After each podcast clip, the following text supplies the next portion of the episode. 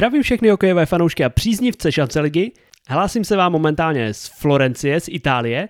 Jak jsem říkal, užívám si zaslouženou dovolenou. Tady v tom Parnu bych se moc rád šel někam schladit na zimák, ale holt v Toskánsku tenhle sport zrovna nefrčí. Dneska to bude teda bez klasického úvodu, takže se rovnou můžete připravit na další rozhovor. Jsem rád, že jsem se poprvé dostal do Ústí nad Labem, protože fanoušci Slovanu mi psali, kdy bude někdo z Ústí, no tak dneska jste se dočkali a já si myslím, že jsem si nemohl pozvat nikoho lepšího než velkého ústeckého srdcaře, ikonu klubu, legendu a rekordmana celé soutěže s vyvěšeným dresem číslo 41 pod stropem a momentálně asistenta trenéra Ústí Jardu Roubíka. Natáčeli jsme poprvé přímo v kabině, protože v Ústí zrovna probíhalo nějaký mládežnický soustředění, VIPka byla zabraná a tak jsem si to musel rozestavit v kabině univerzitního týmu North Wings. Borci, pěkně vám to tam smrdilo teda, to vám povím, ale ono to taky asi v každý kabině. Pak jsem tam taky chvíli musel hledat fotobuňku, která spouštěla světlo, jinak se totiž při natáčení stávalo, že každých 5 minut se zhaslo a musel jsem stát a dojít tam. Roubas to nakonec jako starý mazák našel dřív a nějak jsme to vyřešili, že se nezhasínalo. No a jinak jsme probírali jeho náhled na hokej, který získal po neskutečně plodných letech v první lize, kdy vyhrával bodování a střelce, má prvoligový rekord třeba i v počtu bodů v jedné sezóně v playoff a hlavně celkově odehrál přes 1000 zápasů a sesbíral přes 1000 bodů, což je samo o sobě neskutečný. Zavzpomínali jsme na jeho začátky na Spartě, jeho parádní období v Hradci, ptal jsem se i na to, jak to bylo s Pardubicemi a s tím, jestli údajně bránili v Hradci v postupu, protože tam chtěli mít svoji farmu. No a taky jsem se samozřejmě zeptal, jak to, že takovej borec nikdy neprorazil v extralize. No a mně se hlavně strašně líbí, jak on o tom hokeji mluví, jako by to nic nebylo, jako všechno to, co dokázal, byla sranda, jaká to byla pohoda a jak je ten hokej strašně jednoduchý. Tak na mě Rouba způsobil a já jsem moc rád, že jsem si s takovou osobností mohl povídat, bylo to fajn a věřím, že vy si to povídání užijete taky. Mějte se krásně, užívejte si zbytek léta, sezona už opravdu klepe na dveře a na hokej.cz a na hokej.tv budeme samozřejmě u toho s vámi, až to všechno začne. A pokud chcete na přípravných zápasech ještě ve zbytku léta nějak vypadat, no tak si na obchodě marken.cz kupte kšiltovku s logem našeho podcastu První Liga Taky Liga a když už tam budete, rozhodně si projděte, co všechno zajímavého tam ještě prodávají, protože to rozhodně stojí za to. No a teď už bez dalších okolků tady máte pokec s Jaroslavem Roubíkem. No a hlavně nezapomeňte, že První liga je taky liga.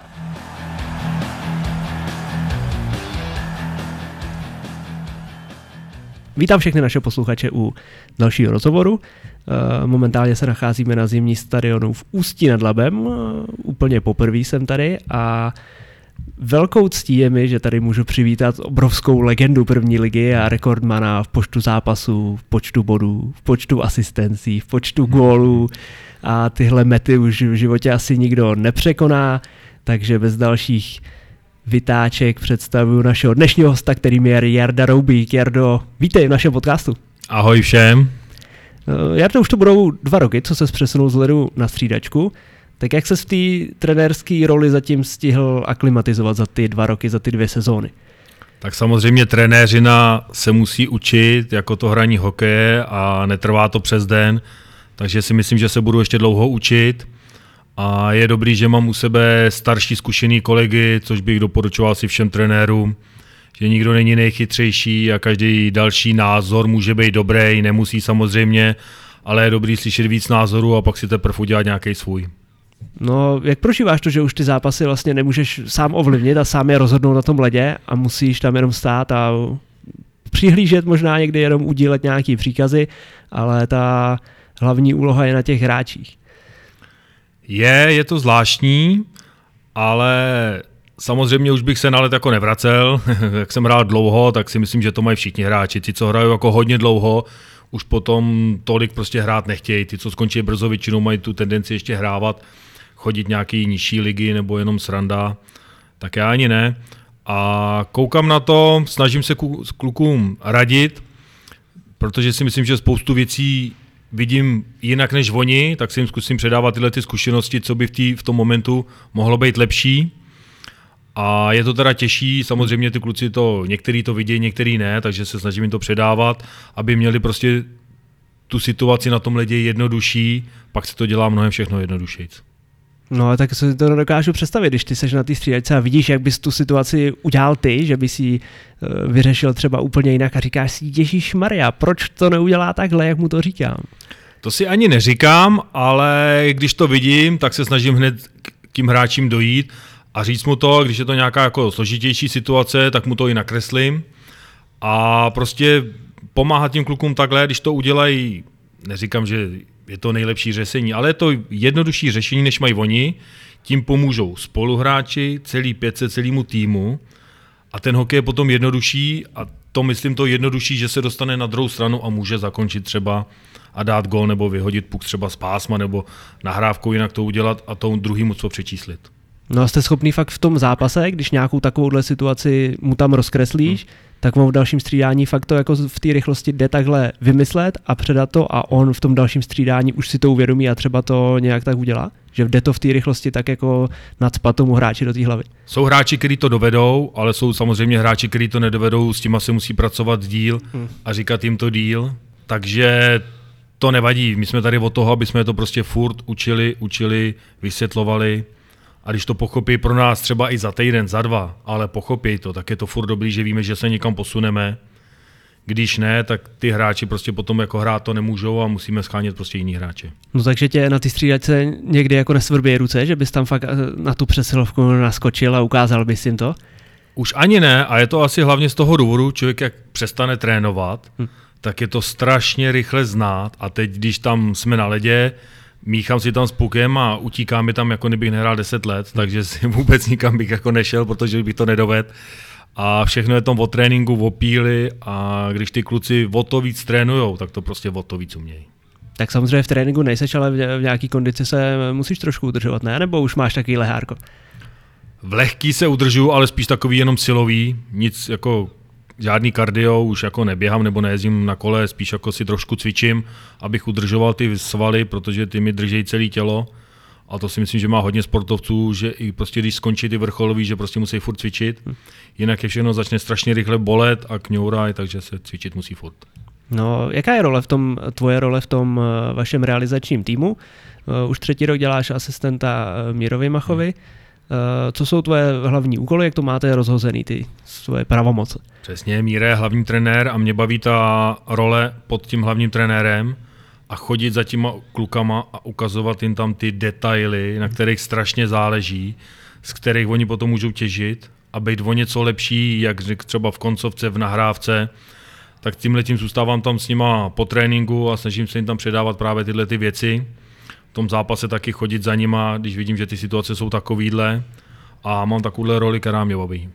No chodíš, nebo dělají se vůbec po zápasech v první lize někde tiskovky z trenérů a tak? Dělají se hodně tiskovky, nebo takhle, dělají se po každém zápase tiskovky a většinou na ně chodím já. No přesně, protože ten nejvíc, když se prohraje, tak vždycky ten hlavní trenér posílá ty své asistenti a tě jdou na tiskovku. No, ono to je asi jedno, jestli se prohraje nebo vyhraje, ale chodím já, to tak máme rozdělený, mě to nevadí, tam říct pár slov o tom zápase, takže to je v pohodě. A tak máš nacvičen nějaký, protože to už jsou taky vždycky stejné otázky na těch tiskovkách, tak už jako... Jsou, no nejradši mám chuť říct, jako ten, kdo dá víc gólů, ten vyhraje, o tom je hokej. A když se ptají na nějaké věci, jako proč to nejde, ono jim to těžký vysvětlovat proč, protože tam je soupeř, který třeba hraje dobře, tu naši taktiku třeba přečte nebo něco udělá na tom ledě líp a těžko se to tam vysvětluje novinářům, tak prostě můžeme akorát pogratulovat soupeři, když to řeknu třeba zjednodušeně, že hrál prostě dneska líp a zasloužil si vyhrát. A tak to třeba někdy ukončíme ty rozhovory. No jak to máš vůbec s poskytováním rozhovoru, protože ty, kde jsi hrál, tak jsi byl vždycky lídr, ale jako nespomínám si, že bys dával hodně rozhovorů. Ne, tak jako rozhovory mi nikdy nevaděj. Samozřejmě někdy je to těžký, člověk po zápase v emocích nebo něco a udržet se koncentrovaně a říkám, když jdou jako rozumný otázky, tak se na to dá odpovědět jednoduše a rychle. Když jsou složitý otázky ohledně, jak se připravujeme takticky, tak to tam nejde nikde vysvětlovat a nemám to ani rád, třeba když koukám na sportovní přenosy a pak slyším, jako, že oni hrajou špatně, ale když si člověk pak uvědomí, že oni hrajou proti jednomu z nejlepších musev na světě, tak prostě nejdou přehrát. Ty jsou tak dobrý, že prostě nejde hrát. Řeknu třeba teďka fotbal na mistrovství, oni nám řeknou proč a on by si měl uvědomit, že na druhé straně je prostě top mužstvo, který je tam prostě nepustí do tolik šancí, neudělá, je to takticky svázaný a jako narážet na nějaký taktický, jak to, že to nebyl dobrý zápas, no prostě nebyl. No. Tak podobně to bylo teďka, když basketbalisti naše jsou na olympiádě hráli proti Američanům. Samozřejmě, že jo, tam nejde se ptát, jak to, že vám to nešlo, protože proti nám stálo nejlepší mužstvo na světě. Dobře brání, dobře útočí, moc chyb nedělají. Jo, tam je to o tom jenom o malých taktických věcí, co se může udělat líp, ale stejně to prostě nejde.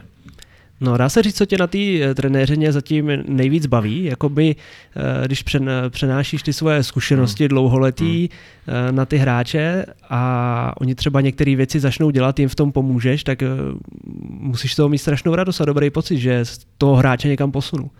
Ne, je to fakt příjemný pocit a když vidím, že jim to jako jde, když třeba jenom nakloní hokejku, trošku se předklonějí nebo naklonějí brusle a najednou ty góly začnou dávat, nebo mít jako šance, tak je to fakt jako příjemný, že si řeknu, že vlastně za ten celý život, co jsem nazbíral ty zkušenosti, takže jako fungujou, že tady jsem nebyl pro zábavu, ale že to fakt funguje a dá se to předat dál a že jim to zase o trochu pomůže.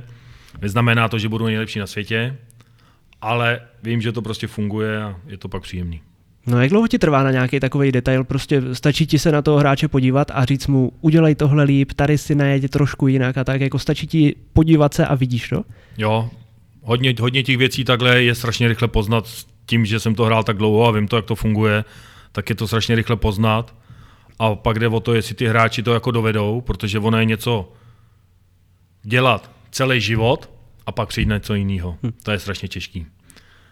Nejlepší je to prostě učit ty děti, někde kolem toho 8. 10. tam se to učí úplně nejlíp a pak s tím jdou jako celý život. Potom tohleto, když se na to zasoustředí, tak to jde, ale taková ta rutina je strašně těžký odbourávat. No, do jaké míry se podílíš ty jako asistent třeba i na stavbě těch tréninků a na nějakých taktických jako plánech? Má to spíš Merku ten hlavní trenér a nebo máte jako asistenti do toho taky co říct? Ne, o všem se bavíme, jak jsem říkal na začátku, víc trenérů, víc ví. Samozřejmě neplatí to úplně všude, ale máme s Mírou a s Mertičem jako stejný názory, takže si o tom popovídáme, rozebereme to.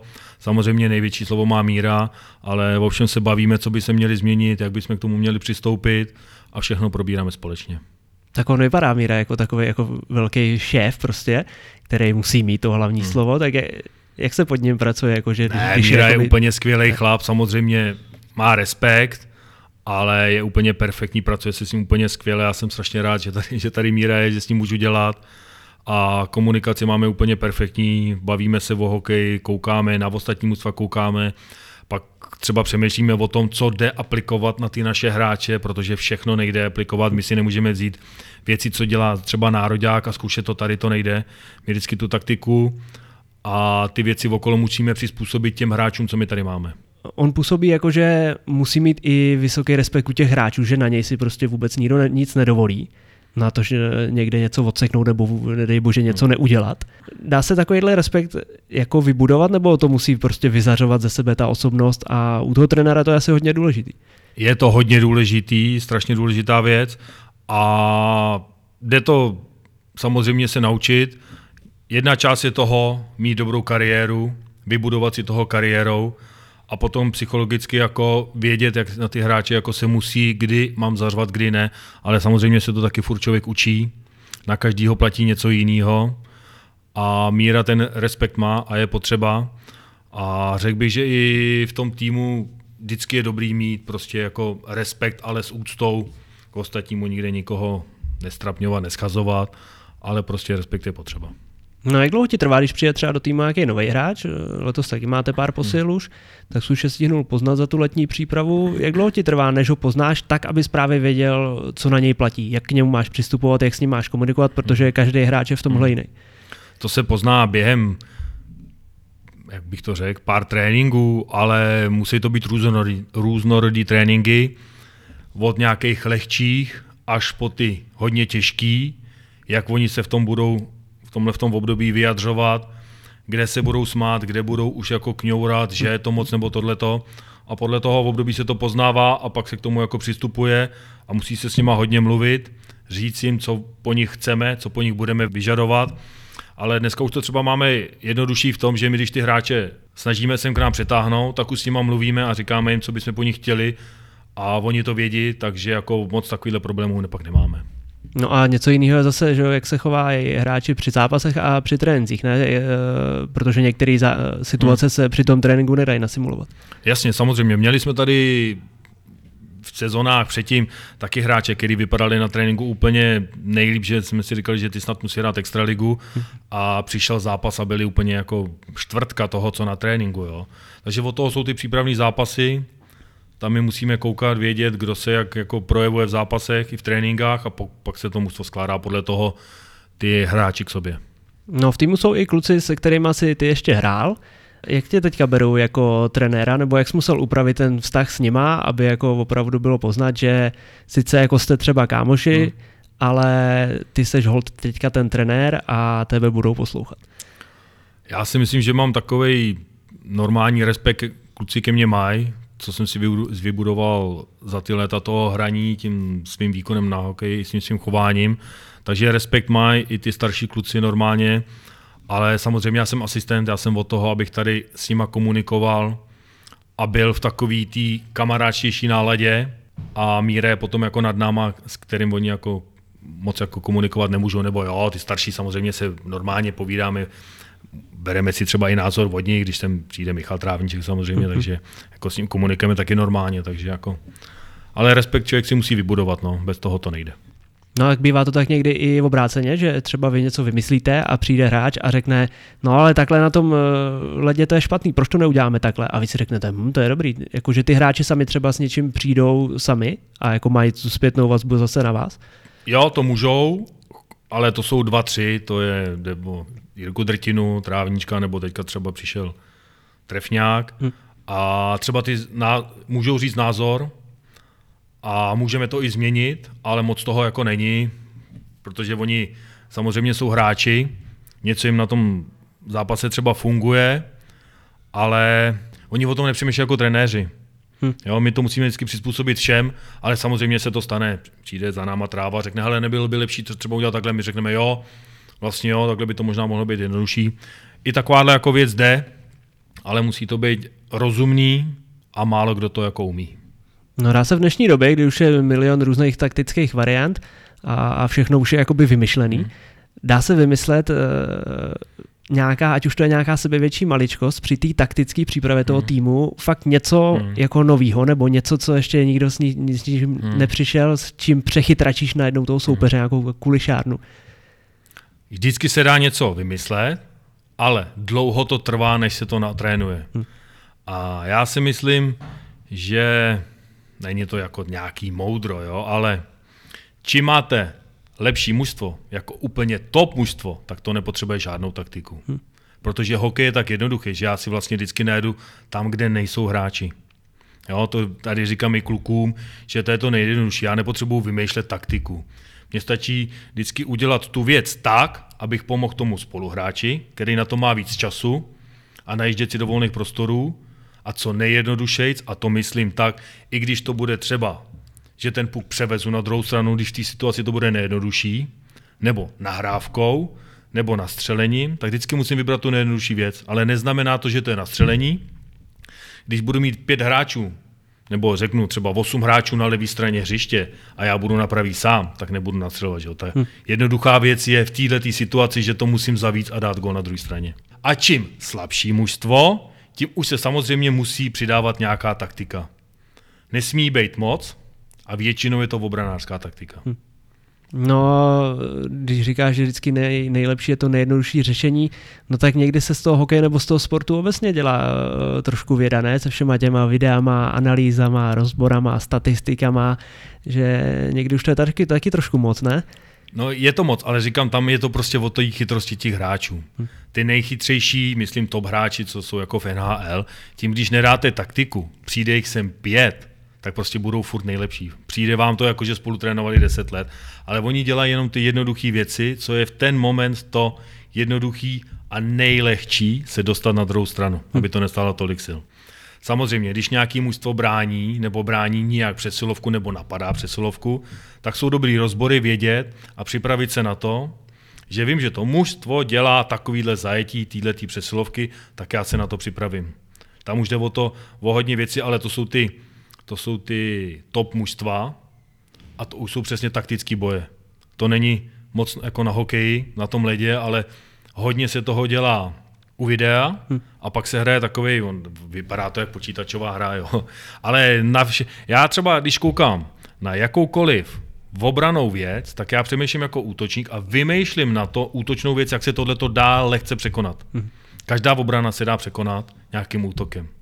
Jo, ale v ten moment já koukám přesně jenom, jak by to šlo udělat jednodušeji nebo se dostat na druhou stranu, ale samozřejmě něco jiného v tom zápase, protože tam se to během vteřiny přehodí, někdo zaspí, někdo jde špatně vystřídat.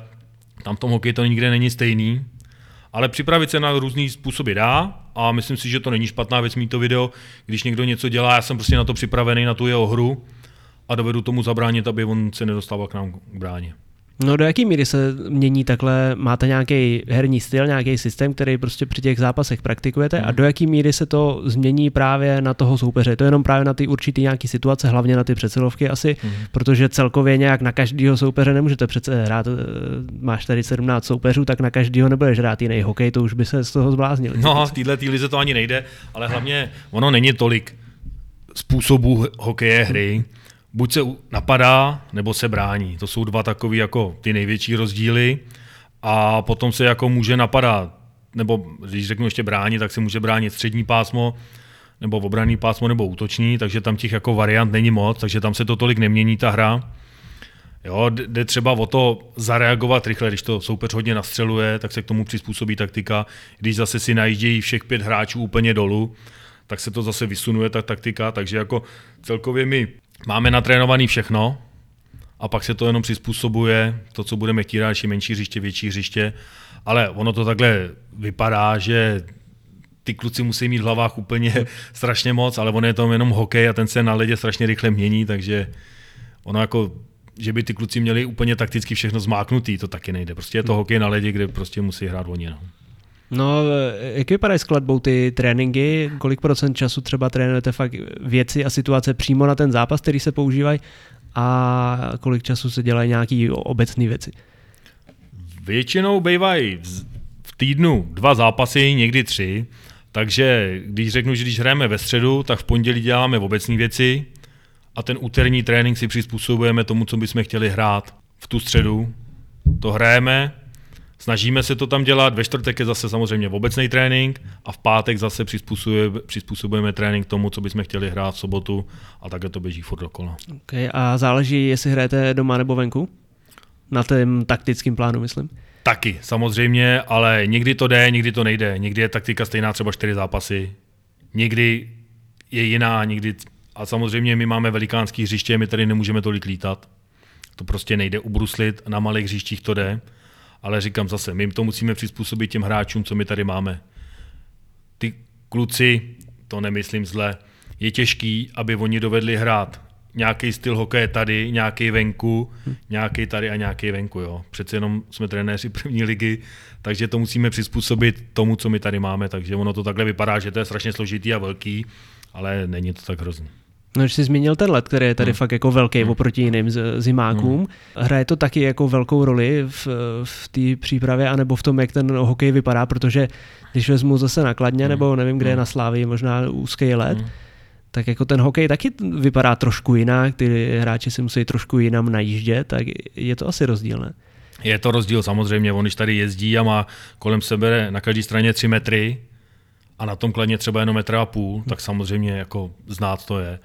Ale zase hokej se nehraje jako tam zpátky, že by jezdili furt ve stejných pozicích, ty furt jako se střídají, hraje se v pásmech, takže jako furt je to jenom jeden hokej, ale musí jako na to reagovat samozřejmě rychlejc a prostě je to o té reakci potom.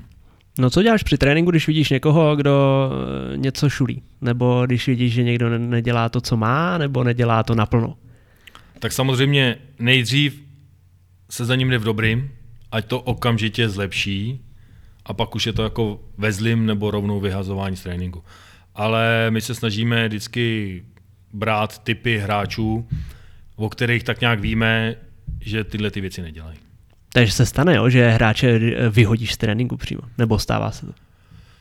I se to stane a je to strašně jako zřídka, většinou to bývá někdy jako v létě, kdy je tady spoustu hráčů, třeba i na zkoušky, jo, tak se to jako stát může a v sezóně pak už většinou ne. To jde jenom o ty jako přípravný období, kde tam může být víc hráčů, tak se to jako může stát, když by to tam někdo jako vyloženě jako se flákal, tak se zařve a buď se mu dá pokuta velká, anebo se rovnou vyhazuje z tréninku. No, jak to dělali trenéři, nebo jaký trenér byl za tu dobu, co ty si hrál, nějaký takhle nejdrsnější, že dokázal to těm hráčům jako pořádně omlátit o hlavu, když něco udělali špatně? No, to já si myslím, že jsem asi takový jako úplně pruď asi neměl, ale samozřejmě se to za ty léta stalo hodněkrát, že prostě se tam někdo šmatlal, tak ho prostě poslal pryč. Ale jde o to třeba jak, že jo, některý trenér, hele, tak se zbaladí, úplně takhle jako jednoduše, některý se tam rozčílí, zařve, vyženého, takže jako ty situace jsem zažil hodněkrát. No, snažíš se za tu dobu, co jsi hrál, poznal jsi spoustu trenérů, spousta z nich určitě dělalo dobré věci, spousta i špatný, tak snažíš se i z toho jako poučit a hlavně asi u těch špatných věcí, jako nedělat ty věci, které se sami tobě jako hráči nelíbily.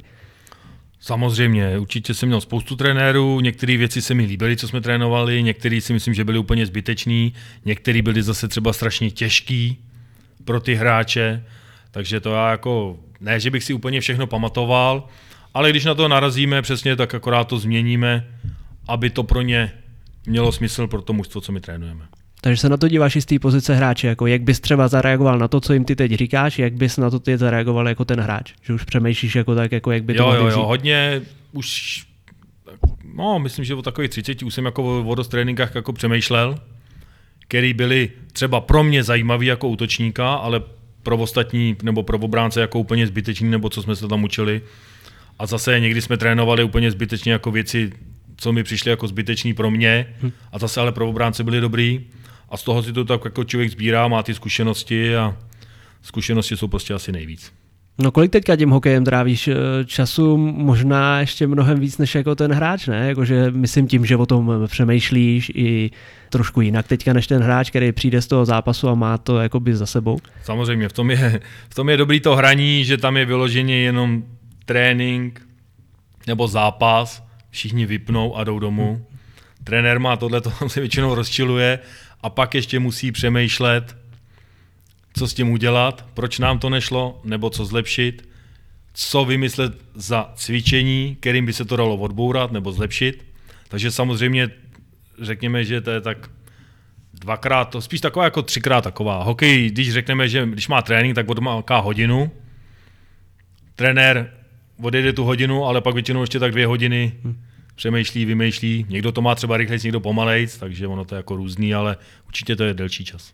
No a někdy už ti ten hokej jako neleze na nervy za ty léta? Nebo pořád tu hru máš tak strašně rád, že bys si ani bez toho nedokázal vůbec představit, že bys najednou nepůsobil žádný roli v tom hokeji? Ne, mě to jako baví hodně teda, myslím si. A mě jako baví obecně i sport, já třeba rád koukám i na fotbal. A když vidím třeba i na tom fotbale, tak přesně na to koukám jako z toho pohledu, jak by se to dalo udělat přesně jednodušejc, tak i na fotbale koukám na fotbal a říkám si, proč oni to třeba neudělají jako takhle, by to bylo přece jako jednodušší. Samozřejmě nejsem fotbalový trenér, ale koukám na to z pohledu toho, jak prostě nad tím druhým vyzrát. A tak dá se z těch ostatních sportů i něco vzít pro vás po nějaký taktický variantě, třeba jako neúplně srovnatelný přímo na tom hřišti, ale nějaký varianty něčeho? Tak samozřejmě každý sport a je dobrý vidět a vždycky jde o to, třeba o přečíslení, když jde o kolektivní sporty, jak to třeba dělají a může tam být třeba něco podobného a dá se samozřejmě něco jako vzít odevšad. Jako jo. Co děláte jako trenéři po zápasech? Přijdou vždycky trenéři do kabiny a řeknou těm klukům něco, záleží asi, jak to dopadlo? Samozřejmě pár slov si říká většinou po každém zápase.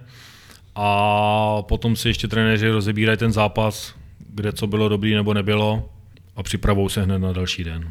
No, jak vybíráte v tom týmu vašem, a nebo i tady nevím, jestli někdo působí jako sportovní manažer, nebo jestli to dělá Míra Mach sám, jak si vyhlížíte ty posily, jak se o tom bavíte? Vždycky to je tak, že ti třeba chybí nějaký hráč na určitou pozici, anebo se vybírá z toho, kdo je prostě zrovna volnej spíš?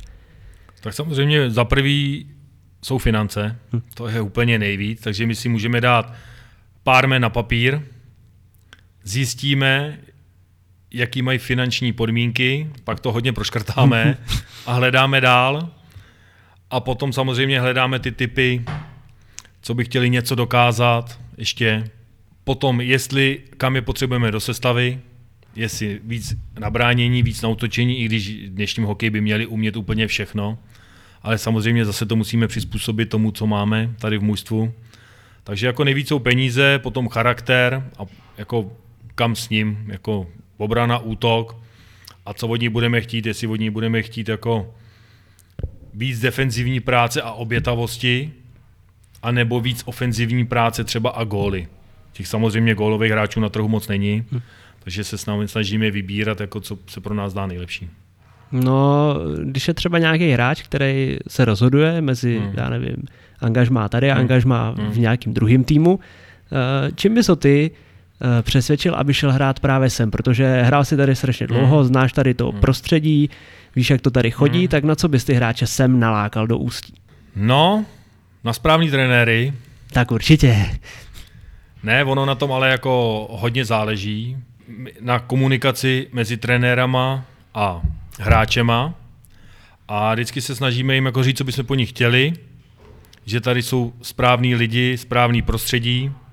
Že třeba důležitý taky, že tady nemáme žádný dluhy vůči hráčům, že nám chodí, sice máme mít peněz, ale výplata nám chodí včas. A že chceme hrát útočný hokej, třeba pro útočníky, hodně kombinace, nesvazovat třeba nějakýma úplně vyloženě taktickýma věcema do útoku a takovýhle drobnosti. A oni ty hráči potom si to samozřejmě říkají i mezi sebou, jaký trenéři jsou, jak se kde trénuje, jaký je tam přístup, jaká je tam atmosféra a na tom pak hodně záleží. No. Samozřejmě nejvíc jsou finance, ale když jsou potom dvě stejné finance, tak se ty hráči samozřejmě rozhodují o tom, jak moc sympatický jim to je. Co tam je víc sympatického, co jim řekli ostatní hráči a na tom pak hodně záleží. Ano, jak jsi spokojený s tím kádrem, který jste poskládali pro tu letošní sezonu? Získali jste nějaký posily, zejména asi ten návrat Davida Tumy byl pro vás klíčový, protože to je hráč, který může být nejlepší střelec týmu, možná i ligy. Samozřejmě střelců není nikdy dost, ty se nerodí jen tak ledabyle, takže máme o něco silnější mužstvo než loni, tak doufám, že to s Mírou tak naladíme, že budeme hrát i o něco líp než loni a budeme někde se pohybovat někde okolo playoff. No, byl nějaký hráč, nemusíš ho třeba jmenovat, ale kterýho jste chtěli získat a kterýho jste nezískali právě z nějakých těch důvodů, co jsi třeba zmínil, ať už to byly ty finance nebo něco jiného? Jo, těch bylo třeba hodně a můžeme se třeba bavit o 5, kterými jsme si vyhlídli a nakonec skončili úplně někde jinde. No, jaký styl byste s tímhle týmem, který máte, chtěli letos praktikovat, nebo jak moc se to vždycky musí ten celkový obraz té hry uspůsobit tomu týmu, který máš k dispozici? Protože nemůžeš s každým týmem hrát jako všechno, že? No, nejde to, no, ale myslím si, že nebudeme ustupovat moc od toho loňského, i když třeba jsem slyšel, že jsme jako hodně bránili, ale jako hráč dlouholetý a teďka i jako trenér vím, že mnohem hůř se učí dávat góly, než naučit hráče bránit. Takže my to není, že bychom chtěli hrát betonářský styl, vůbec ne, my chceme hrát aktivní odebírání puku, přecházení do rychlých protiútoků, dávání hodně gólů, ale samozřejmě, když dáte jenom 2-3 góly za zápas, tak tomu musíte uspůsobit i tu obranu, abyste nedostali 4. Takže to podle toho to skládáme a kdybychom tady měli 10 střelců a dovedli jsme dát 7 gólů za zápas, tak nemusíme tolik řešit obranu, že 5 gólů, kdybychom dostali, tak nám to je jedno. Ale my to musíme uspůsobit tomu, kolik my dáme gólů, tak tomu musíme uspůsobit potom tu taktiku na bránění. Jestli bude převažovat před útočením, nebo bude se víc bránit. Jak jste byli spokojený loni s tím umístěním, protože myslím si, že po těch předchozích sezónách, že se proklouzili nakonec do toho předkola, tak bylo jako až na to čekávání skoro. Hodně na to čekávání, protože sezonu jsme začínali někdy až v červenci. Myslím tím, že jsme začali teprve skládat mužstvo a měli jsme ho složený až jako na konci července, kdy jsem přišlo jako spoustu lidí jako na zkoušku, někdo samozřejmě už jako podepsaný byl, ale bylo to úplně z nuly, o těch hráčích jsme věděli jako hodně málo, byli neskušení a i s tím jsme mysleli, že jsme dovedli docela dobře pracovat. A tím, že jsme se dostali do toho předkola, tak to byl strašný úspěch. Ten postup do toho předkola se vybojoval hlavně v jednom klíčovém zápase loni, který jste hráli tady s Havířovem. A oni taky neměli úspěšnou sezónu a potřebovali tady vyhrát, aby aspoň to předkolo udělali. Začali skvěle, ten zápas vypadaly, že to mají pod kontrolou. Jak se vám v takovém momentě, který byl klíčový pro celou tu sezónu, povedlo ty kluky fakt nabudit a namotivovat, aby to otočili? Protože vypadalo to, že za chvíli to bylo 2-0 a že Havířov to má v kapse. V takovém zápase se spíš potom snažíme, aby udrželi koncentraci, protože ten zápas byl vyrovnaný a ať si nedělají z toho nic, že se 2-0 prohrává, protože řeknu, že šancí bylo v každé třetině, třeba oni měli dvě, my dvě, že to byl jako svázaný zápas takticky, takže hlavně, aby udrželi koncentraci až do konce toho utkání, že se vůbec nic neděje, když se 2-0 prohrává, dá se gól, super znervózní, ať se nebojí, že to je po první třetině 2-0, po druhé třetině 2-0, samozřejmě nikdy to nevyjde, je to jenom sport, můžeme jim popřát, jako nic víc bychom s tím prostě stejně neudělali, ale snažíme se spíše o to, aby udrželi koncentraci až do konce zápasu, že se dá otočit ten zápas třeba nebo srovnat až klidně ke konci. No a co ty děláš jako trenér, když vidíš, že ty hráči jsou dole, sedějí tam jako trochu schlíplí na té střídačce, prostě poznáš to, že jo, když tam sedí jinak, než když se prohrává, než když se vyhrává? Samozřejmě pozbuzovat a snažit se jim jako říkat, že ať dělají věci ty, co umějí, ty, co se jako naučili, proto tady jsou, to, co mají, ty jejich vlastnosti, aby prostě dělali dál, že to je prostě potřeba. No a musí se trenéři i takhle nějak vzdělávat nebo posouvat právě, aby byli správní psychologové, jako, aby uměli na ty hráče působit, protože to je taky hodně důležitý, ne? Samozřejmě, všichni by se měli furt vzdělávat, je to samozřejmě úplně perfektní věc, ale jde o to, jestli to někdo jako chce, nebo jestli si myslí, že už to umí, anebo jestli s tím ještě jako dovede pracovat. Samozřejmě každý se nedovede naučit všechno, to je samozřejmě i v trenérech, i ve ostatních profesích. Takže ale vzdělávání je potřeba a furt se je potřeba učit. No my ten zápas, který jste takhle otočili a proklouzli jste vlastně do toho předkola, tak mi jako symbolizoval trošku celou tu vaší sezónu, protože jak říkáš, neměli jste tam nějaký výrazný hráče a tahouny a museli jste to fakt vždycky ubojovat a jako často jste to ubojovali. Hlavní tvář toho týmu byl Michal Trávníček, který je taky jako vrozený prostě bojovník a lídr. Jak důležitý byl ten jeho přínos pro tým, protože takovejhle borec musí ty ostatní kluky stáhnout sebou, ne? No, úplně nejlepší, to bych tady mohl vychválit až do nebes. Úplně parádní věc, že se nám povedlo, že tady Michal byl. A jeho chování v kabině, v posilovně a na ledě je úplně příkladný ve všem. A ty kluci by si z něj měli brát hodně, ale samozřejmě spoustu hráčů to nedělá. Ale to nemyslím špatně vůči tím hráčům, prostě to jenom neumějí. Nevědí, že se mají koukat, že to mají dělat takhle, prostě to jako nemají odmala v sobě, že by se měli takhle jako učit. Ale když ty hráči na něj koukají a něco si vemou, tak je to správně. No to je skvělý, že takovejhle prostě borec, který už jakoby nemá nikomu co dokazovat, tak dokáže to přenést na ty mladší spoluhráče. Přesně, on je úplně perfektní tady v tom, svojí příkladností, přístupem, všim je jako velkým příkladem a když ty kluci se na něj budou koukat, tak se hodně naučej a můžou být pak klidně stejně dobrý jako on. No a nepřekvapil vás trochu i ten jeho bodový nakonec přísun, že vyhrál vlastně bodování, myslím, týmový a přitom jako poslední roky, co byl už v extralize, tak už měl jako trošku jinou roli a moc ty body nesbíral, tak se možná nevědělo, jestli to umí pořád. Tak samozřejmě překvapil nás, ale jenom ze začátku, protože potom už jsme věděli, že je takhle dobrý, ale samozřejmě záležela situace v Litvínově, když tam z něj dělali vůdce, bojovníka a dříče, tak už netrénoval tolik góly. Takže on byl na tuhletu roli, ale ty góly a nahrávky on prostě v sobě měl, jenom prostě v tom Litvínově měl jinou roli, tu plnil ji úplně parádně, byl tam strašně dlouho kapitán, ale měl v sobě prostě, že on umí dávat před brankového prostoru góly a tady nám to dokázal.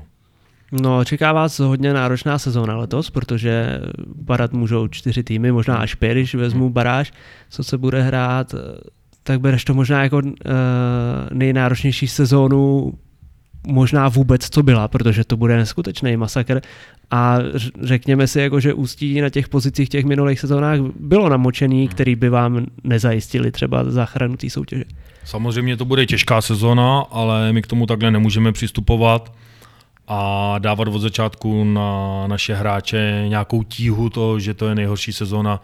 Jako je to furt jenom sport, může se maximálně jenom sestoupit, samozřejmě je to tragédie, ale s tím už se musí pracovat, furt ho pozbuzovat, furt na to koukat optimisticky, aby se soustředili na náš výkon, na to, co chceme dělat na ledě, sbírat body a ne ho zatěžovat nějakýma myšlenkama, že to je těžká sezóna, samozřejmě, to každý ví, ale my chceme k tomu přistupovat tak jako pozitivně a hnát je dopředu, aby měli chuť vyhrávat, prostě chuť vyhrávat, to jsou ty body, to je lepší nálada, než jako je takticky svazovat a říkat jim, že dneska hrajeme o život od prvního zápasu.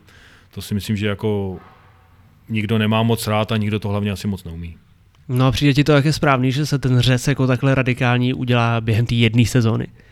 To asi správný není, on už hlavně měl být loni, ale kvůli tomu koronaviru už loni měli padat 2 nejdřív, a letos třeba 2, že to mělo být samozřejmě s nějakým rozestupu, nakonec se to takhle jako zamotalo, že to je až 1 rok, jo, ale všichni začínají na 0 bodů, mají na to všichni stejně času, takže to asi spravedlivý tak nějak je. No a do budoucna jako pro tu soutěž myslíš, že to je dobře, že bude méně týmů, protože hodně se o tom mluví, že? Samozřejmě je to hodně, hraje v této soutěži strašně moc hráčů a tím, jakých je strašně moc, jakých je tam hodně nekvalitních, tím ta kvalita té soutěže vůbec není dobrá. Takže tady kdyby se to soužilo na 14, možná spíš třeba na 12, že by to hráli jenom ty kvalitnější hráči, asi by to pomohlo. Ta republika není tak velká, není tady tolik kvalitních hráčů, všichni furt chtějí jako prosazovat mladý, ale prostě tolik jich kvalitních není, takže by se to mělo i extraliga, aby se klidně měla soužit na 12, aby to prostě hrálo jenom kvalitnější a bylo to kvalitnější. No myslíš, že když to porovnáš s tím, kde zhrál tu první ligu dlouho, ať už v Hradci nebo tady v Ústí, myslíš, že dřív byla ta první liga kvalitnější jako soutěží s tím, že tam hrálo méně těch týmů? Samozřejmě byla mnohem kvalitnější. Řekl bych, že dneska neby ta spodní polovina přijela před 12-15 lety někam do první ligy, tak by rovnou spadla někam do druhé ligy, ale rovnou, co by tady vůbec nehrálo. No, Ústí už tady zažilo jeden krach před nějakou dobou, kdy se prodávala licence někam do Chomutova a spadlo se na chvíli. Jak to, že v tom krajském městě tady v Ústí není trošku, poslední roky lehce tady byly taky nějaký problémy, jak to, že tady v krajském městě není taková větší stabilita a není ten tým třeba tak nahoře, jako býval za těch tvých časů, když tady hrál? Já bych řekl, že jak jako celý život, tak i ve sportu je všechno ve vlnách. Že prostě chvilku, ale ta chvilka, nemyslím, může být rok, ale může být i třeba 8 let. Je lepší, potom je zase chvilku horší, zase chvilku, když to vemu takhle, neznamená to, že chvilka znamená třeba rok. Takže všechno je takovýhle ve vlnách, když se daří, když ne. A třeba můžeme to třeba dát i na Spartu fotbalovou. Ta sice má peněz furt stejně, ale neznamená to, že bude furt první. Taky je samozřejmě až třetí, až první, až pátá. Samozřejmě tam ta vlna je trošku jiná. A já si myslím, že už se to tady obrací k lepšímu a že zase tady za nějaký čas třeba bude zase víc těch nadšenců, co dají ty peníze do toho a bude tady zase v krajském městě zase extraliga. To město si tady zaslouží, ty lidi umějí chodit na hokej, baví je hokej.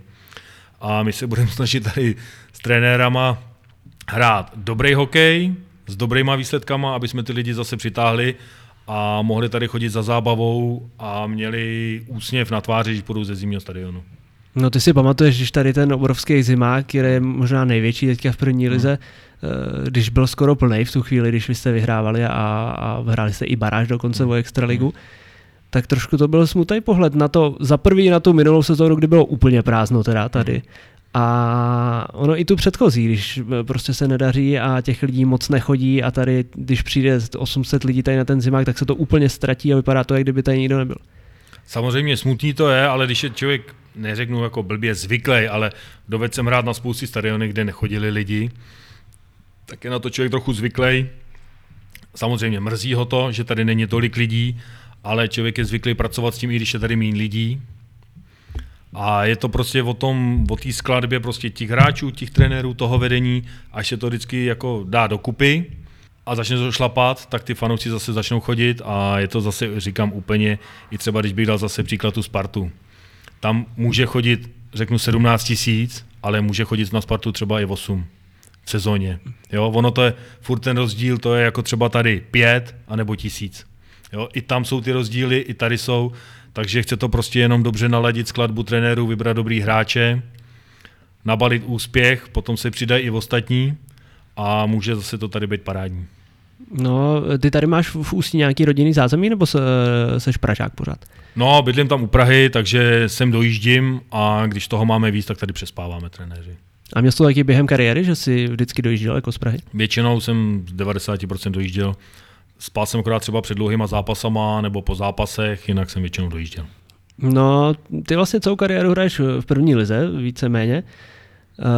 I když jsi několikrát vyhrál bodování, několikrát si vyhrál střelce, byl si úplně dominantní osobnost celé té soutěže. Proč se ti nepovedlo nikdy prorazit třeba i v extralize? Tak ono by se mi asi podařilo prorazit, ale teď šlo o ty priority, které já jsem měl.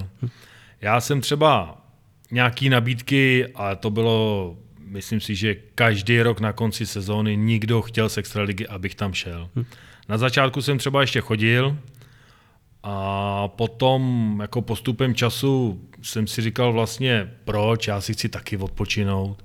Já už jsem odehrál, řeknu, 60 zápasů a teď mám přijít nikam a bejt tam jako dobrý po 60 zápasech. Jsem si říkal, jestli jako to dovedu, jestli jako na tom mám sílu nebo nemám, protože já jsem nikdy s kondičkou nebyl, Bůh ví, jak na tom dobře.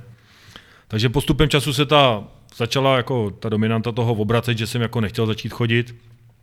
A hrál jsem si tady a nevím, někdy se to tam zlomilo, že jsem si říkal, že už se mi nechce v extralize vybudovávat ten respekt, ale chci to dohrát tady, mít respekt a užívat si hokej.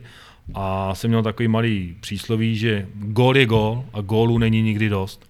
A mě tak strašně ten hokej baví a dávat góly, že jsem si říkal, že mě je vlastně jedno, jestli to budu dělat v extralize, anebo v první lize, si dělat tu radost. Takže jsem skončil u toho, že jsem nakonec zůstal v té první lize a chtěl jsem prostě dát nejvíc gólů, nejvíc nahrávek, nejvíc zápasů a pak už jsem prostě měl prioritu víc tady. Tak ono, jako když si představím, kdyby tě brali do nějakého týmu i třeba od začátku sezóny pořád jako toho prvoligistu, tak stejně by ti nedali takový prostor jako tady, zahrabali by tě někam do čtvrtý liny a je to třeba těžký stejnou roli najednou plnit, o to patrovejš, když nedostaneš ten odpovídající prostor, ne? Takhle podobně jsem asi přemýšlel, ale ono to samozřejmě nefunguje. Ano, šel bych nikam do extraligy, začal bych třeba ve třetí lině, ale když ve třetí lině dáte každý zápas gól, tak hrajete ve druhé lině, když dáte furt, tak hrajete v první lině. Takže samozřejmě je normální, že ten postup tam je, postup tam není, ale možná, že když jsem byl mladší, tak jsem ten respekt asi z toho takhle měl, protože jsem byl 3krát na Spartě, na Kladně a v Pardubicích jsem byl v extralize a vždycky jsem tam byl jenom ve čtvrtý a ve třetí a nikdy jsem tam nic neudělal, tak jsem si potom začal říkat vlastně, teď já jsem tam jako nic neudělal, tak jako proč bych se tam jako cpal, třeba to byla chyba, třeba se mě lít, ale to já takhle neberu, já jsem si svůj hokejový život užil úplně náramně, mám radost z každé nahrávky, z každého gólu a z každého radování, protože to je kolektivní hra, takže si myslím, že to je úplně to nejvíc, když se jde ta pětka radovat po tom góle, po zápas nebo v zápase je úplně nejvíc. No, ty jsi začínal na Spartě. Byl si pak tam v juniorech a tak v tu dobu, kdy oni bojovali se Vsetínem o ty tituly a byli jakoby největší vyzývatel jedinej možná. Tam taky asi moc nebyla, navíc se hrál na 3 liny pořád. Asi tam moc nebyla šance, jako to je dneska pro ty mladý, aby si někdo do toho Ačka vytáhne. Vůbec žádná šance, nebo takhle, samozřejmě šance je vždycky, ale brali tam jednoho toho nejlepšího. To jsem já v juniorech nebyl, takže mě v úvozovkách nepotřebovali. Takže měla Sparta v té době, nebo ona má jako furt, a v těch top klubech je to, nebo bejvávalo mnohem těžší, protože tam měli top hráče a jako mladý se tam dostal vyloženě jenom ten nejlepší, jeden obránce, jeden útočník a to třeba ještě každou druhou sezonu, že to nebylo vyloženě každý rok jeden mladý. Takže v tom to jako bylo těžší asi na té Spartě, ale někomu to tam skočí třeba až v 21, že hraje za chlapy, někomu ve 22, takže jako v tom bych asi problém neviděl, ale prostě to tam nebyl nejlepší junior. No, posílali tě pár sezon do Berouna, protože tam byla nějaká spolupráce asi se Spartou, ne? A potom si na dlouhý léta zakotvil v Hradci. Tak proč zrovna Hradec? Co tě přiválo do Hradce a co se ti tam tak líbilo, že jsi tam tak dlouho vydržel? Tam, když bych ještě začal u té Sparty, tak tam bylo problém toho, že já jsem mohl hrát rovnou první ligu, buď za Liberec nebo za Písek, ale v té době Sparta mě nepotřebovala a chtěla mě prodat. A ty kluby na to neměly peníze, tak jsem vlastně první rok hrál druhou ligu v Neratovicích. Jenom kvůli tomu, protože Sparta mě potřebovala prodat a nemohl jsem tam jít na hostování třeba zadarmo a hrát první ligu. A pak jsem teda měl štěstí, že z té první ligy, teda z té druhé ligy z těch Neratovicí mě vytáhl Pavel Hinek do Berouna, který mě trénoval už dorostu a v juniorech na Spartě. Začal trénovat Beroun, tak si mě tam vytáhl, za tomu děkuju, že mě tam vytáhnul, že jsem se mohl vrátit takhle do první ligy. Tam jsem byl 4 roky a nakonec paradoxně třeba, protože se na Spartě někdo zranil a neměli dobrý juniory, tak jsem třeba ten 2. a 3. rok, co jsem byl v Berouně, jsem se vracel na Spartu. Takže tam jsem s nima dohrával měsíc, ale pak jsem vždycky začal v Berouně, protože ta moje výkonnost asi, když jsem byl takhle mladý, nebyla tak dobrá. Potom jsem byl rok v Chomutově, díky trenéru Vojtovi, co tam tenkrát trénoval, pak se tam zase změnilo vedení, takže chtěli hrát jenom s Chomutovakama. A pak jsem zakotvil na 8 let v Hradci a tam to bylo strašně fajn a tam bylo jako podobný případ jako tady, toho, že tam nebylo vůbec nic, hrála se baráž a my jsme tam z toho nic, s klukama, co jsme tam byli s Patrikem Forstem a s dalšíma, jako, co tam vydrželi chvilku díl s náma, jsme to tam vytáhli a hráli jsme špičku, vyhráli jsme i první ligu, snad myslím, že 1 rok. A dovedli jsme tam na ten hradecký zimák přitáhnout asi 7,5 tisíce lidí, což je jako úplně perfektní. Takže mě to tam bavilo, dávali mi smlouvu, hokej mě tam strašně bavil, vyhrávali jsme, měli jsme z toho jako, jak bych to řekl, srandu možná až, že to byla fakt taková pohoda, že jsme se prostě těšili na každý trénink, na každý zápas, že jsme si prostě šli užívat, v tom to bylo jako úžasný. A já doufám, že se nám to takhle tady v Ústí povede taky, že z toho nic, to zase dovedeme tady ten zimák vyprodat a někam posunout vejš. Tak ono možná i ty hráči pak z toho mají větší radost, ne? Že když se s nima vůbec nepočítá, každý je vidí někde, než když se to od tebe očekává a ty to musíš potvrzovat a hraješ jako furt pod tlakem. No samozřejmě, ale ta chvilka na začátku je taky jenom krátká, protože když dáte 30 gólů, tak po vás příští roku už většinou vás někdo koupí a chce taky. A hned už musíte po prvním roce něco znova dokazovat, což je jako fakt mnohem těžší. Na tom začátku v tom Hradci samozřejmě, ale on to po vás chce každý, když vás někdo koupí, tak po vás něco chce, když to neplníte, tak vás prostě vyhodí a tím se s váma nikdo nemaže. A tak Hradec býval v té první lize dobrá adresa, ne? Tím, jak jste to tam vybudovali a hráli jste pořád nahoře, vždycky bylo playoff a je tam pěkný zimák. No, tam si myslím, že jsme to tam potom zvedli na parádní úroveň a díky tomu si myslím, že pak ta licence šla i, protože tam byla dobrá úroveň, dobrý zimák, fanoušci, proto tu licenci tam potom převedli a dneska je to hokejová bašta. No, tak mi řekni, ale bojovalo se tam někdy, když byla sezóna, kdy jste vyhráli tu základní část, bojoval se tam někdy reálně o postup, protože jak tam, já jinak pracuji v Hradci teďka v redakci, takže tam znám to prostředí, znám tam lidi, co tam chodí a fanoušky. No a tak tam kolujou takový názory, že v tu dobu se nesmělo postupovat, protože byla nějaká dohoda s Pardubicema, oni chtěli, aby ten Hradec zůstal v první lize, aby s nima mohli nějakou jako formou spolupracovat a jako nehodilo by se jim do krámu, že by najednou Hradec postoupil. No tak zažil jsi někdy něco takového, že by, protože si to nedokážu představit, by za vámi přišli trenéři nebo vedení a řekli, no jste sice dobrý, jako jste nejlepší, ale nesmíte postoupit, máme to tak daný, ani si nedovedu představit, jak by se to pak vypadalo na tom ledě. Takhle to asi nefunguje a myslím si, že ani nefungovalo, spíš to bylo jako nepsané pravidlo. To i vím, že když jsem tam byl, tak se přesně říkalo, hele, v Hradci je fotbal a v Pardubicích hokej.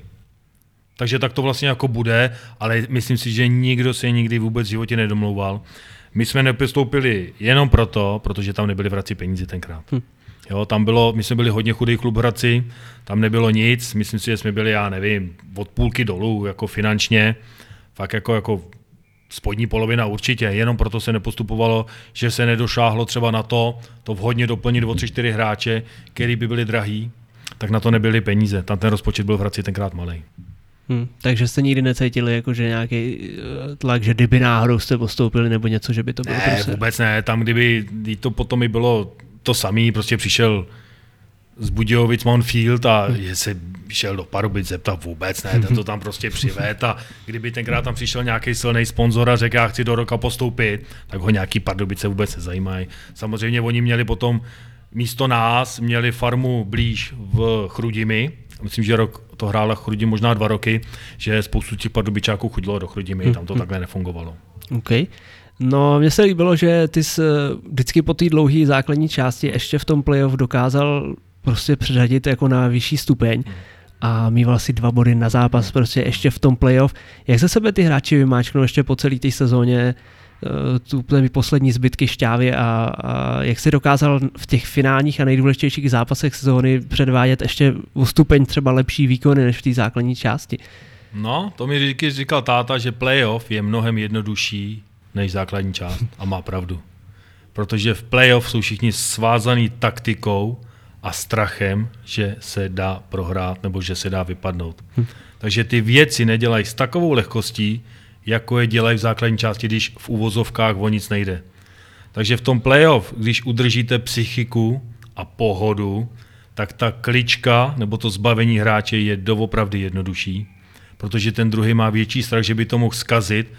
Samozřejmě bavíme se o nějaký úrovni, nebavíme se třeba o NHL, kde už jsou ty hráči tak vyspělí, že mají všichni úplně všechno. Jo?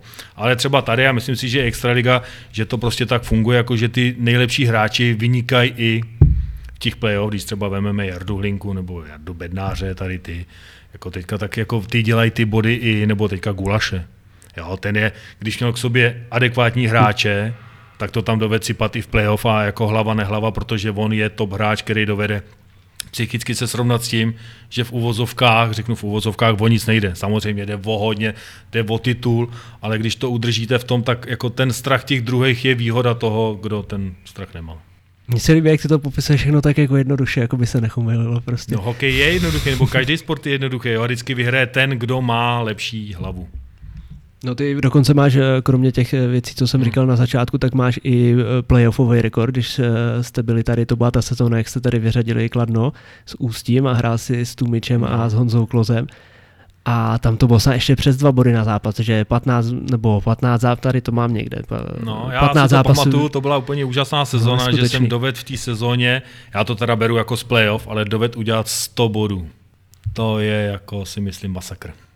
No. Udělat 100 bodů za sezónu, myslím, že jsem udělal 77 plus 23, že to je jako mazec. I když v té sezóně jsem třeba koukal, že Stach Skladná měl asi, si ho měl 90 bodů po základní části, což je jako úplně neuvěřitelný, že ty to tam sypali.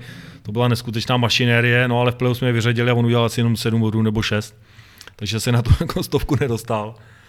Ale to mě teda, ta sezona mě teda strašně bavila, a když si to dovede takhle sednout s těma hráčema a se vším, tak to pak je pecka, to si člověk užívá.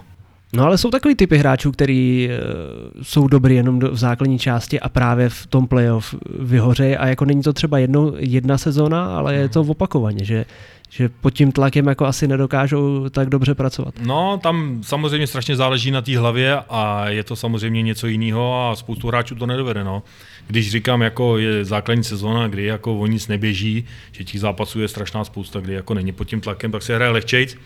No a když potom jako nepřepne, tak prostě vyhoří. No. Tak jako bere si toho moc, že to je strašně moc důležitý a dělá to pak křečovitějc, tak to třeba nevyjde. No. No, že zmiňujeme nějaký ty čísla, hráči vždycky říkají, že jako to tak nesledujou, že to zase tolik nezajímá, a já jim to vůbec nevěřím. Každý to sleduje, ale samozřejmě nikdo je takovej, že to sleduje míň, ale má přehled, a ty, co to sledují hodně, ty to většinou nikam nedotáhnou. Takže jsi to zase taky tolik nesledoval? Jako když se blížily nějaký ty tisícovky a tak, furt ti to každý připomínal? No, samozřejmě to jo, ale jinak jsem to nesledoval. Věděl jsem, že mám nějaký počet bodů, ale v sezóně, jestli jsem jich po každém bodu, jsem to vůbec jako nepřičítal, to mi bylo jako šuma fuk, jestli jich bylo 500, 600, 700, to mi jako bylo absolutně jedno. Já jsem měl vždycky strašnou radost, když jsme se šli radovat z každého gólu jako 5. Postupem času pak se v Hradci i dostal C-čko kapitánský. tak vyplynulo to nějak jako přirozeně, nebo jak to většinou chodí s tou volbou kapitána? Volí si to spíš tým, nebo to zvolí trenéři? Někdy to je tým, někdy to jsou trenéři, ale řekl bych, že to je jako taková důležitá věc a měl by to dělat někdo, kdo dovede všechno. A ti většinou v mužstvu moc není. A měl by to být, jako je třeba, řeknu tady u nás Michal Trávníček, přesně. Ten dovede strašně odmakat posilovnu, jít příkladem v posilovně, suchou přípravu, jít v suchý přípravě, na ledě odmakat, jít příkladem, že by to měl být někdo, kdo dovede úplně všechno a všechno dělá. Třeba se ani nedivím Jardovi Jágrovi, že třeba nechtěl dělat kapitána a přesně to jako moc nejde. Aby hráč, samozřejmě někteří hráči musí dostávat úlevu na tohle, že má třeba koleno, že má tohleto, že má támhleto, že už je starší, že je mladší. Tak ten, kdo to nedělá všechno, nemůže jít vlastně ve všem příkladem. Tak by to měl být vždycky někdo, kdo má všechny ty parametry na to dělat a ten by se pak měl stát kapitánem a jít příkladem a nemusí to být 100-golovej střelec. Může být 100-golovej střelec, co neumí bránit, nebo to není obětavej a nedá tomu tolik jako ten, kdo dovede, prostě má všechny ty parametry na to dělat toho kapitána. Takže ty jsi měl všechny ty parametry, když jsi to dělal? V nějakém věku samozřejmě jsem je měl. Když je člověk mladý, dělá všechno, jde příkladem a takže jo. A říkám, někde to vybírají hráči, někde trenéři, tak jako každý má trochu jiný názor, ale můj názor je, že by to měl dělat třeba jako teďka, když bych řekl, jak jsem chodil Patrik Poulíček, tak to je přesně pro mě, třeba jako tady Michal Trávníček, příklad toho kapitána, co je z toho města, je to srdcař, udělá všechno, nemusí být nejlepší, ale prostě měl by být takovýhle jako srdcař a kapitán. Třeba když tady byl Jirka Kuchler, vlastně byli taky možná kapitán nakladně, jo, to je přesně takovýhle ty hráči typy. Co stalo pak za tím tvým koncem v Hradci po těch letech a tím přestupem vlastně do Ústí? Přišla lepší finanční nabídka. Protože to bylo během sezóny, ne? No, na konci, to bylo někde kolem Vánoc, přišla jako lepší finanční nabídka a o to, že se chce porvat o postup. A přišli s tím jako, to se mi jako strašně líbilo, že tam přijel, myslím, že pan Kysela s panem Šindelem a řekli mi, co by po mně chtěli, jak by si to představovali, abych jim pomohl. Takový to férový jednání a mně se to líbilo, tak jsem nakonec šel. To byste hráli hnedka baráž, ne? Hnedka ten první rok. Hnedka jsme hráli baráž, tam si myslím, že to byla škoda, tam se měli jako určitě na postup. Možná líp takticky zvládnout ty zápasy, ale těžko říct, jako proti té Boleslavi, že jsme jako první zápas jsme jasně přehráli, pak jsme prohráli a myslím, že jsme prohráli 4-3 na zápasy, že to možná šlo líp jako ubojovat třeba na méně hráčů, než to tam jako padá pravidelně, ale ono těžko říct. No jak tam byl ten systém, to se nahrála ta skupina těch 4 týmů, tam byly série? Ne, to byla jenom první, poslední baráž, takže jsme hráli Boleslaví a myslím, že jsme prohráli 4-3 na zápasy. OK, no ale tak v tu dobu jako asi lepší adresa než Ústí v té první lize nebyla, ne? Protože i ty sezóny potom se byly jako možná ještě Chomutov a to byla jediná škoda, tady je Ústí, to byla jediná škoda, že měli peníze 3 mužstva. Chomutov, Ústí a Boleslav. Kdyby to bylo jenom jedno mužstvo, tak Ústí hraje extraligu úplně s přehledem, ale protože Chomutov byl na tom úplně stejně, takže jeden rok hrál baráž Ústí, druhý Chomutov, třetí Ústí, čtvrtý Chomutov, ale do toho byla ještě extrémně silná Boleslav, která dovedla to mužstvo posílit tak, že měla tolik peněz, že prostě byla vyrovnaným soupeřem i v té baráži, takže se tam to kolečko to tam objeli všichni 2krát. No. Já jsem si vždycky říkal, jako, že už jsme o tom mluvili, Ústí tady krajské město, ale že to tady není taková ta hokejová bašta, jako je třeba Litvínov, která je úplně, je to stejný kraj, není to daleko odsud, tak jsem se vždycky divil, jakože, jak to, že se ta základna nevytvořila tady, ale zrovna tam? No tam to začalo mnohem dřív, za nějaký éry už dávný, ale ono jde jenom o to, když tam jste, tak ty peníze seženete, udržíte a hrajete. Ale jak se spadne, tak je to strašně těžký se dostat nazpátek, to musíte mít zase strašně peněz a tenkrát, když tady byli, tak byla smůla toho, že měli ty peníze 3. Kdyby v dnešní době, řeknu, vypadnou Zlín, který je krajský město a myslím si, že rozpočet má taky někde hodně dole té extraligy a spadnul by a neměl by peníze, tak tam bude chodit 2000 lidí nebo 1500 jako tady a za chvilku se na to zapomene. Nebo Olomouc možná. Takže kdyby tady Ústí vydrželo, přesně nebo Olomouc, kdyby tady Ústí vydrželo 2 roky, tak ty peníze by se tady na tu extraligu scháněly úplně stejně jako ty 2 roky a mohla by ta extraliga být tady třeba 10 let. Ale tím, že se spadlo a smůla toho, že zrovna Chomutov měl hodně extraligový podmínky a Boleslav taky, že to bylo strašně těžké se tam probít, že šel vždycky jenom jeden a ještě byla dlouhatánská baráž. Takže udržet něco je mnohem lehčího, než jako vrátit. Třeba podívejte se na Budějovice. Jo? I když měli spoustu peněz, tak to tam jako dát zpátky bylo strašně těžký, trvalo jim to snad 4 roky, 5. Jo, a dostanou to tam a zase budou šlapat teďka v extralize třeba, budou tam zase dlouho. No.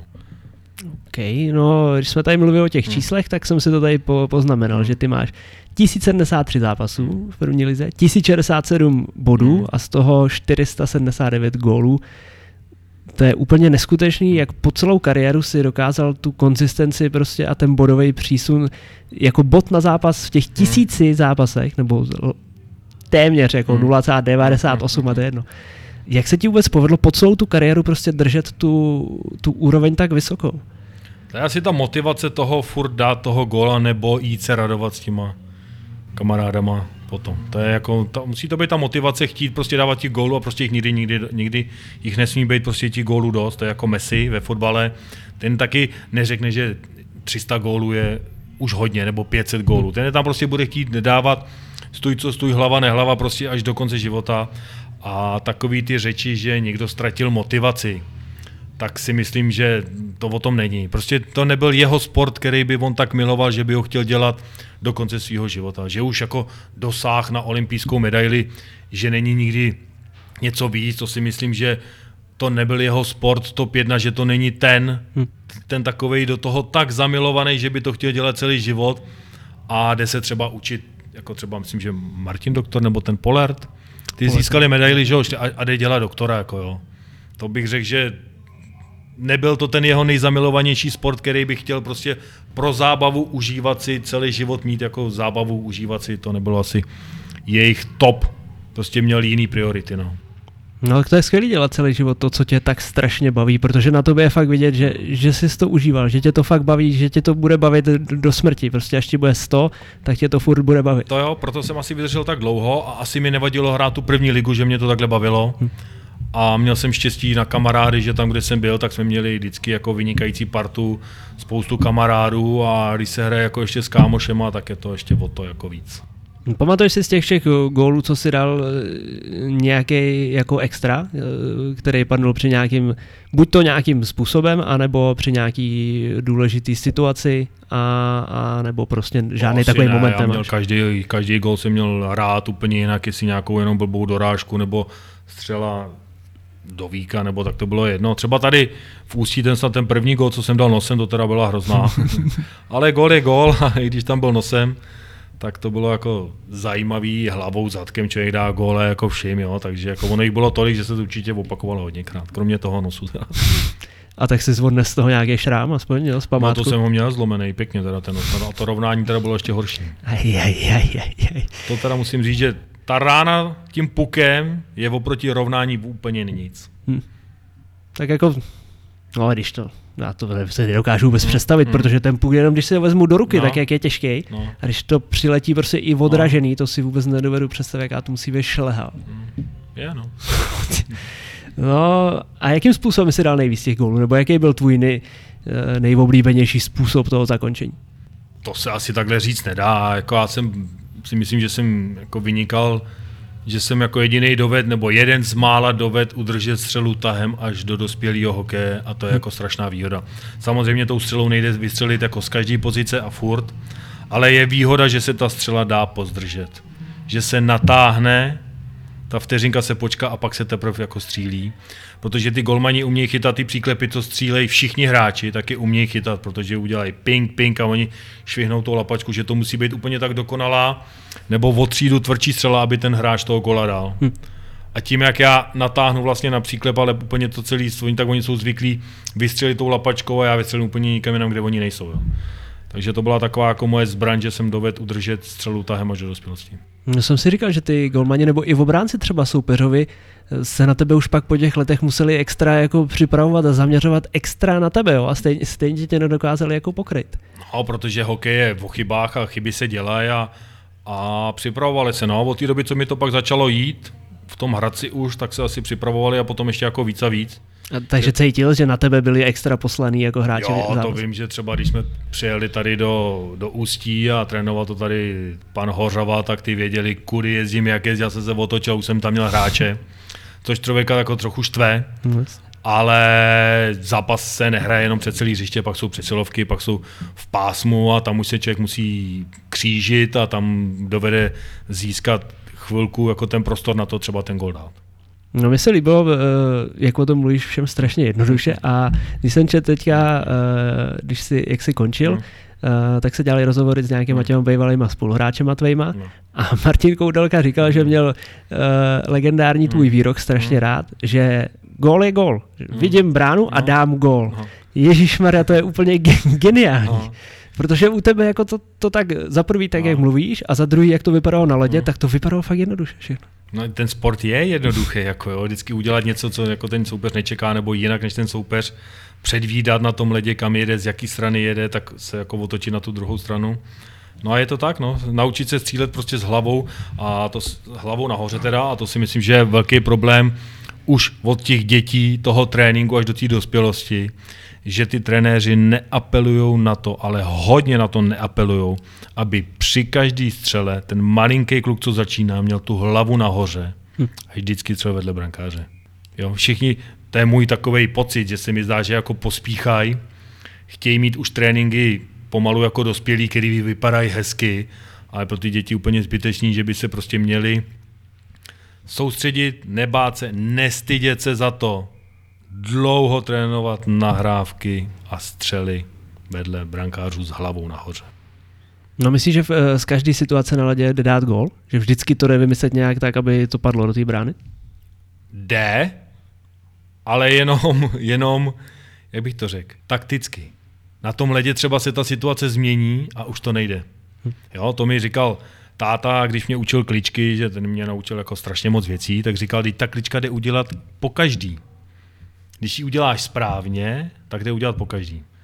A tak jsem se tam samozřejmě s ním hádal a oponoval se mu, že i třeba takový Jágr, nebo teďka Conor McDavid, i ty, když jsou nejlepší na světě, stejně to hřiště projedou jenom 2x nebo 3x za zápas, maximálně. Že proti nim jsou tak dobrý hráči, že to prostě jako nejde, že oni to dovedou tak odbránit, že o tom přemýšlej, on o té obraně tak dobře, jako ten útočník o tom útoku, že prostě to třeba nejde, že fakt je dobrý, stojí jinak, je jinak nakloněný, už se do té kličky najíždí jinak, takže to asi jako nejde, ale když si člověk to spustí televizi, jak si řekne, jo, proč on to vlastně neudělal takhle, ale v tom momentu na tom ledě to třeba jako nejde.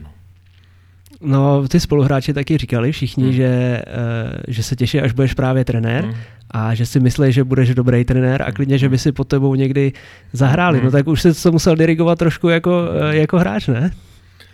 No samozřejmě, ono, já si nechci vychloubat, to vůbec ne, jako jo. Ale když jsem třeba chtěl hrát nějakou přeslovku, tak jsem chodil za všema 4 hráčema a vysvětloval jim, proč to musí udělat, proč ta přeslovka vyjde. Když to udělali, tak nám z větší části to třeba vyšlo. Neříkám, jsme dali gól, to ne, ale pak to vyšlo. Ale potřeboval jsem jim třeba kolikrát vysvětlit, proč jako mají udělat tuhletu věc, aby nám to na druhé straně třeba vyšlo, ta přesilovka. No taky tam zde někdo ležel, říkal, že místo rozcvičky jste hráli šipky. Ale samozřejmě, to fungovalo taky? No, ale samozřejmě my jsme hráli chvilku šipky, ale samozřejmě jsme se museli připravit a udělali jsme si to buď potom nebo předtím, že jsme prostě dělali kliky, dřepy a klasicky zahřívali svaly, ale to bylo takový to odreagování, to nebylo o to jako hrát šipky jako rozcvičku, ale o tom nenervovat se na ten zápas a nebejt jako ve stresu. Jo, to byl jako psychologický prvek toho, bejt uvolněnej, pak zahřát svaly a pak jít trénovat. Jo? To nebylo o tom, že já hodím 5 šipek a budu dobrý na hokej. Jo? To ne, ale bral jsem to z tohohle hlediska, aby jako nebyla ta svázanost toho zápasu. Samozřejmě jsou taktický pokyny, které se plnit musí, s těma přijde trenér, až většinou před zápasem třeba ještě něco řekne, tak ty se plnit musí, ale to bylo spíš odreagování toho, aby nebyl stres jako na hokej. A tak nějaký další takovýhle fígle jste používali? No, on to má každý to má samozřejmě jinak, každý potřebuje něco jiného, jinak se rozcvičit, ale prostě před každým zápasem je prostě potřeba zahřát svaly aby se něco neutrhlo, nenatáhlo, to je prostě potřeba, někdo tu rozcvičku potřebuje 5 minut, někdo 10, někdo 15 a je potřeba to prostě dělat. No, že jsme byli u toho prvního gólu Ústeckého, co si dal nosem, no tak co ten úplně poslední, který přišel vlastně těsně předtím, než si skončil, pamatuješ si ho? Protože já si ho pamatuju, protože jsem zrovna ten zápas komentoval, v Prostějově to bylo. Přesilovky, Dovíka, klasika, tahákem. Aha. Je to možný. Jediný, co mě možná mrzí, že jsem mi tamhle ještě chvilku nehrál a těch 13 gólů nedal, že jsem jich umí 500. No. Že přes 500 gólů má snad jenom Novák, Skladná. No. Jediný má snad 500 gólů, on sice jako v extralize, ale to jako nepočítám, ale že prostě dovedát 500 gólů v nějaké jako těžší soutěži. Já si myslím, že kdyby si jel na leč, to tam ještě, že tam něco nasypeš ještě. No, to je možný, ale já jsem jako měl přání být trenérem jako takhle u chlapů Ačka a to se mi splnilo, takže trénu. No, Jakubec přišel ten tvůj konec, protože pro nás všechny, co jako nikde se to nevyhlašovalo, bylo to hodně nečekaný a navíc to bylo jakoby během podzimu, během sezóny, většinou se to dělá jako spíš po sezóně. No, protože tady Láďa Eván, co trénoval, tak zjistil, že nemá tolik času na to trénování a potřeboval ještě dělat něco jiného ve vedení klubu a ještě nikde asi. A tak se mě zeptal, jestli nechci a že by to bylo jako impuls pro mužstvo, když se nám nedařilo, že by museli beze mě, v uvozovkách takový impuls jsme chtěli dát tomu mužstvu a jestli by to nechtěl vzít, tak to bylo takhle, se to seběhlo narychlo. Takže jsi ani neměl moc jako času o tom přemýšlet a nějak ne, jako přemítat. Neměl. A jako vůbec mi to nevadilo. Ne? A ani jako s odstupem si nelitoval, že si třeba tu sezonu nedohrál nebo tak? Ale třeba to jsem si asi řekl, že jsem klidně, kdyby Láďa Evan normálně trénoval dál, tak bych tu sezonu samozřejmě dohrál úplně stejně, ale ta situace takhle vznikla, tak jsem se rozhodnul a nelituju toho. No, pak jste měli nějakou, po nějaké době exibici rozlučkovou, tak jak jsi s takovouhle akci užil, tam už možná ty nostalgie tak bylo trošku víc, ne? To bylo moc hezký, přijeli samozřejmě kluci, s kterými jsem hrával dřív, takže to bylo moc hezký a je to parádní věc. Dokonce tady vystoupal tvůj dres jako ke stropu, to musel být hodně emotivní moment, co? Jo, to je strašně moc hezký, že jako člověk je odměněný za tu práci, co dělá, ale přitom to byla zábava, no. Tak je to jako, je to hezký, když člověk něco dokáže a zůstane v paměti, že když si lidi na mě vzpomenou, si řeknou, jo, to byl hezký hokej. Teď jsem byl třeba nedávno v Hradci a taky tam jsem potkal na chodbě někoho, no to my jsme za tebe chodívali na hokej, strašně rádi, to jsme chodívali furt, tak je to samozřejmě to moc hezký, že člověk dovede udělat jiným lidem radost. Jako v Hradci si myslím na tebe hodně lidi vzpomínají rádi. A to jsem rád, jako že člověk mohl tím lidem udělat radost, že si řeknou, jo, to byl hezký hokej, že na to se hezky koukalo, že na góly se hezky koukalo, to je moc příjemný. No a jaká byla vůbec symbolika té tvojí 41? Mělo to nějakou hlubší smysl? Ne, vůbec ne. Já jsem totiž odmala měl do nějaký juniorky asi, nebo do dorostu 14, co mi dal jako táta, nebo tenkrát mi asi vybral. Potom jsem se tak jako měl různý čísla, že dřív byly většinou dresy do 25 a moc toho jako na výběr nebylo, tak mě to tak nějak bylo jedno. A když jsem přišel do Hradce, tak tam mi dávali asi 4 čísla na výběr a říkají 41. A já říkám, no ale já si ji vemu, to je taková otočená 14, tu jsem mýval, když jsem byl malej, tak si ji vemu a mě to je jedno. Tak ti to zůstalo, no není to takový tradiční číslo, co by si každý bral? Jako no není, který... tak mě to bylo jenom, že to bylo otočený toho a já jsem rád, že jsem to číslo takhle zviditelnil. No, vybral jsem tady ještě pár dotazů, co dávali lidi. Tak Daný Slavíček se ptal, jestli by ses někdy chtěl stát taky tím hlavním trenérem a mít to hlavní slovo, a nebo jestli ti zatím ta asistentská role jako takhle stačí a jestli tě baví. Zatím jako bych hlavní trenér být nechtěl a víc mě baví tady ta role pod tím hlavním trenérem. No a pak se ještě ptá, no trošku jsme to už probrali, jak jste spokojený teďka s tím složením kádru, jak vidíte umístění v sezóně, no jakým cílem byste se chtěli, nebo jaký cíl si můžete stanovit v takovéhle sezóně? Jako zachránit se asi je jako základní cíl, ale je to dostatečný cíl, jako ten finální? Jít jenom za tou záchranu, aby se to udrželo? V téhle sezóně, tahle sezóna je specifická v tom, že když řeknete, že se zachráníte, tak tím jdete do playoff. To je dobrý.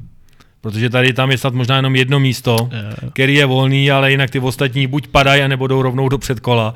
Takže my budeme říkat, že chceme jít do playoff. Tak tím pádem zní to líp. Tím pádem zní, že se chceme zachránit, ale zní to líp, když řekneme, že ne, samozřejmě každý mužstvo chce hrát playoff a když jsme ho hráli loni samozřejmě, tak bychom ho chtěli hrát taky, ale v první řadě je pro nás samozřejmě záchrana. Diardino se ptal, jestli si založíš Instagram někdy.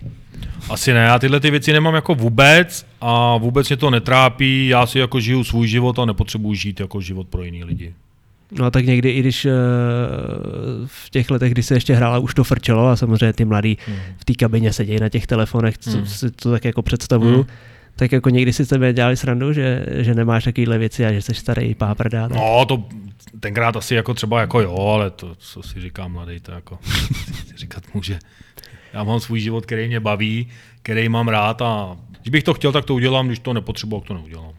No a Marek Hedbavný z hokej.cz, šéfredaktor, se ptá, co bys řekl na to, kdyby po tobě byla pojmenovaná cena pro nejlepšího útočníka? Že oni by ji rádi pojmenovali po tobě.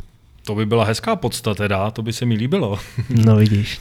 A je to jako uznání toho zase, že si na mě lidi pamatujou a to je to, že jsem jim dělal radost. A to je moc hezký.